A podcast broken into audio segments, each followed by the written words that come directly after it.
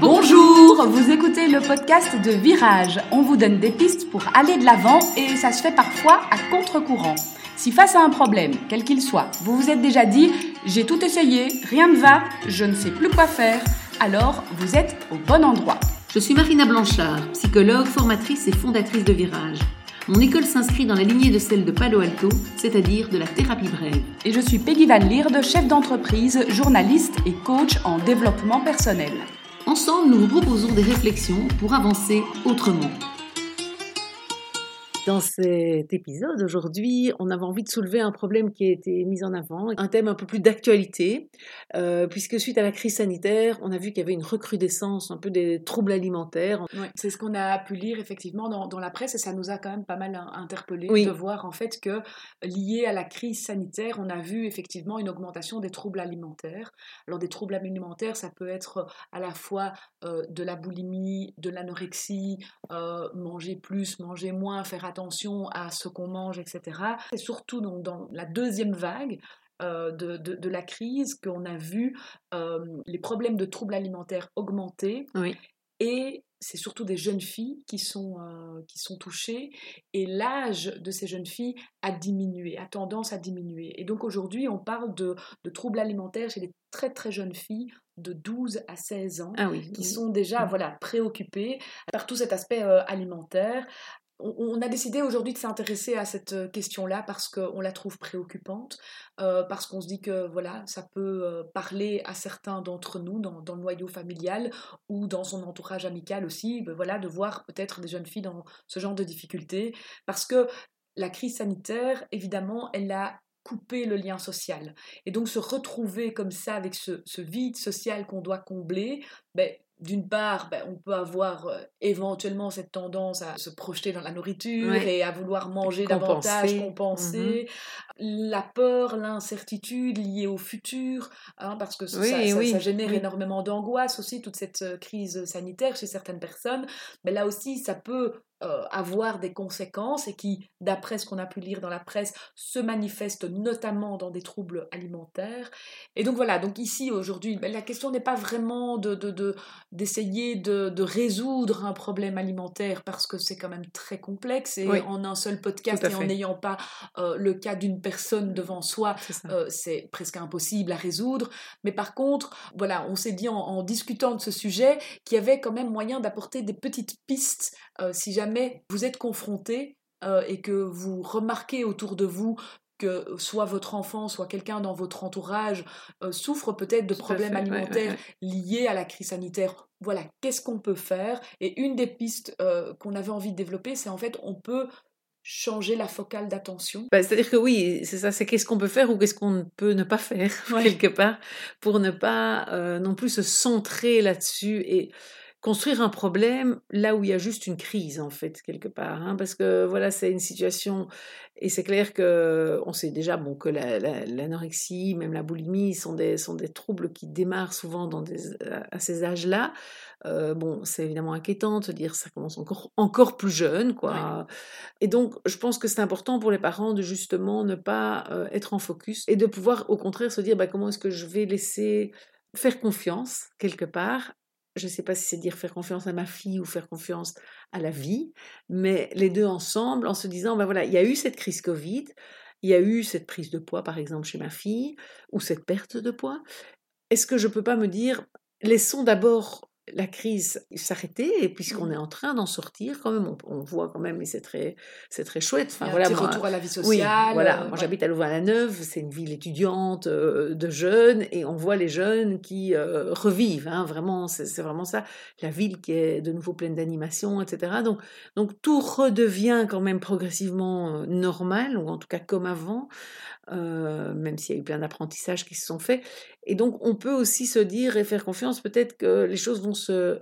résorber, se réguler, comme on dit nous dans notre jargon, et que euh, bah voilà, les 3 kilos en plus vont, euh, vont se perdre en refaisant du sport parce qu'on sort, on bouge en plus parce qu'on bouge plus, euh, parce que ne fût-ce que sortir bah, danser en boîte, voilà, en soirée, bah, on bouge déjà. Donc mmh voilà, on n'est plus dans la même chose que quand on était toutes les soirées assis devant sa télé parce que voilà, il y avait juste Netflix entre guillemets pour,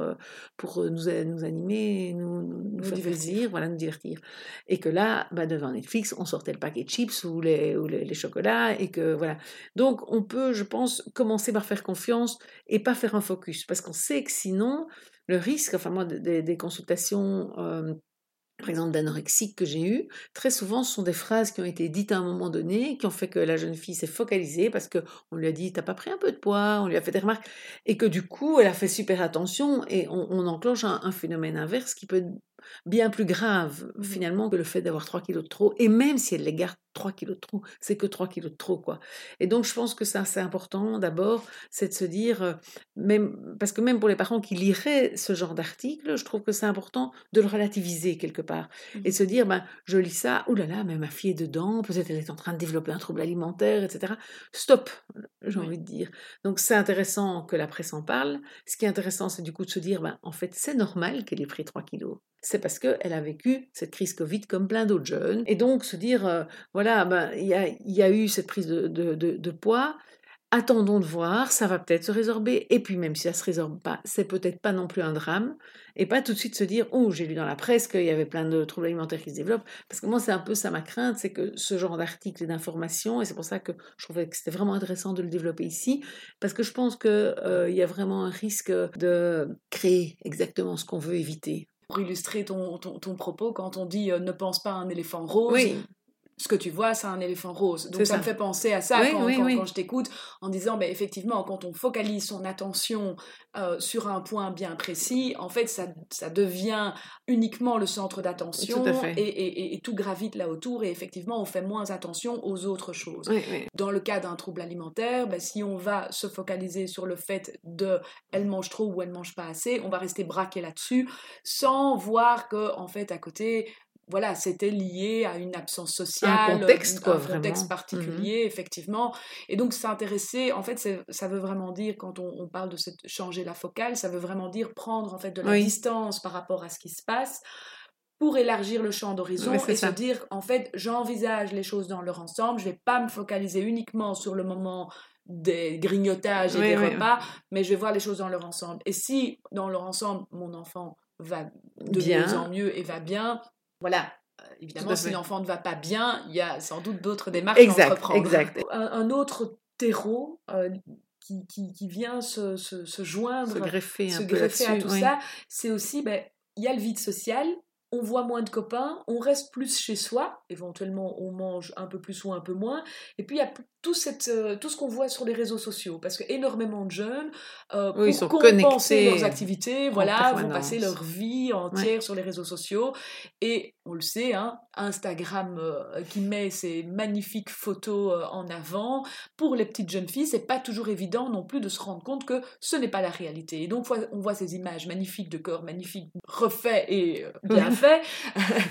qui évidemment vont peut-être aussi avoir une influence sur ben, son alimentation tout à fait. Mais ça, je pense que aussi, enfin, moi j'ai plutôt tendance évidemment à faire confiance à la vie, me dire aussi, elle va être d'abord moins sur Instagram, puisque normalement de retour dans la vraie vie, et donc dans la vraie vie, être confrontée aux autres filles, à se rendre compte que c'était sur Instagram, mais ça n'est pas une réalité euh, quotidienne. Mmh et donc je pense qu'effectivement, il y a eu vraiment ce truc où euh, dans le monde euh, refermé du confinement, voilà, euh, obligé. Bah, Instagram était la, porte de sortie vers le, monde extérieur. Aujourd'hui, Instagram restera, parce que voilà, on ne va pas faire sans Instagram, mais ne sera pas la seule référence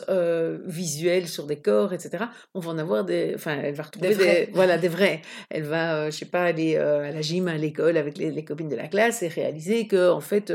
bah, elle n'est pas du tout la plus grosse de sa classe, par exemple. Mmh Surtout si elle a fait attention à cause d'Instagram, bah, elle va plutôt se retrouver la plus mince, la plus maigre, celle qui aura le moins de seins, et peut-être se dire oui, mais en fait, est-ce que c'est vraiment ça que je voulais? Et donc Instagram va être aussi normalement relativisé par la vie. Alors après, ce ne sera pas le cas pour tout le monde, hein, donc c'est mmh important de dire. Moi, je pense que c'est important que les parents commence en tout cas par faire confiance. Maintenant, c'est sûr, je ne suis pas en train de dire, si vous voyez votre fille perdre, perdre, perdre, perdre, perdre, de ne rien faire, de ne pas réagir. Je pense que là, il y a un moment où il mmh faut réagir. Ben, la première chose d'abord, je dirais pour être comme général et quand même donner une piste, ce serait quand même de se dire, je, par exemple, je lui dis, mange un peu plus, je, est-ce que ça marche ou est-ce que ça marche pas? Donc pour des parents qui par exemple se disent ben voilà je vais essayer de la remplumer un peu, euh, je lui donne un peu plus, euh, je sais pas moi je, je, fais un peu plus de dessert, euh, je mets un peu plus d'huile dans la cuisine etc.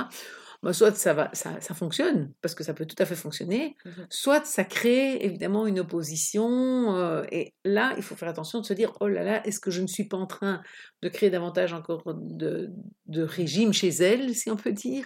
en essayant de je vais pas dire de la gaver, mais de la, oui, voilà. Mais donc cette question, est-ce que ça marche ou est-ce que ça marche pas, est très très importante. Et je trouve qu'ici, euh, si je reviens un peu à notre manière d'aborder les, les, problématiques, quand les gens viennent nous consulter, notre première question, c'est toujours de se dire, est-ce qu'on est face à une difficulté ou à un problème? Et en fait, aujourd'hui, si euh, vous avez une jeune qui perd du poids ou qui en a pris, euh, voilà,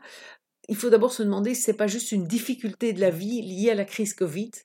et donc de se dire bah, la vie va faire en sorte que ça se régule, ou bien est-ce qu'on est vraiment dans un problème de troubles alimentaires. Avant de qualifier de troubles alimentaires tous les jeunes qui perdent ou qui prennent du poids. C'est ça, moi, un peu mon inquiétude quand j'entends des articles comme ça. Enfin, moi, je trouve ça très inquiétant pour des parents qui ont vu leur fille prendre 5 kilos pendant le confinement, de lire un article comme ça, on se dit, oulala, là là, mais en fait, elle fait anxiogène. Voilà, c'est anxiogène. Et donc, ça amène à réagir. Et ces réactions-là, chez des adolescents particulièrement, peuvent créer l'opposition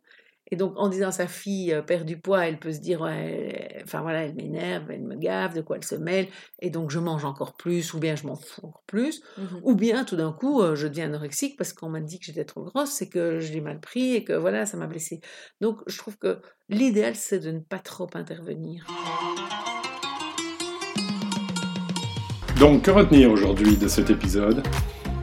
Le conseil qu'on avait envie de donner, c'est de dire, ben voilà, effectivement, ne nous focalisons pas sur le sujet alimentaire si on observe ça chez son enfant ou chez un mmh, mmh, proche, mmh. mais par contre, élargissons et gardons le dialogue quand même, parce que l'idée, c'est pas non plus de ne pas du tout en parler, mais de doser euh, justement avec son enfant pour ne pas créer un trouble supplémentaire ou un trouble de longue durée moi, ce ne sont pas des troubles alimentaires. Ce sont des réactions normales dans un contexte de confinement où on se retrouve à moins bouger, etc. Et donc, ou à être plus sur les réseaux sociaux, avoir d'autres références euh, physiques. Et donc, je trouve que c'est vraiment ça qui est important à retenir. Ce ne sont pas des troubles alimentaires tant que ce n'est pas installé dans la durée, tant qu'il n'y a pas eu un vrai surpoids ou une vraie chute de poids euh, inquiétante euh, et qui met la santé en danger, voilà, après, à, chaque parent de voir est-ce que c'est intéressant d'en parler, est-ce que la relation est suffisamment bonne, parce que comme tu l'as très justement dit, ce qui prime, c'est la relation, parce que si elle se détériore, là, on aura beau dire tout ce qu'on voudra, surtout à des ados, on aura juste le contraire. Et donc, comme tu l'as dit au tout début, faire confiance. Euh, ça, c'est un conseil qu'on peut donner pour euh, clôturer euh, cet épisode. C'est pas toujours évident, surtout avec des ados, mais on peut leur, leur faire confiance, ou en tout cas essayer de leur faire confiance.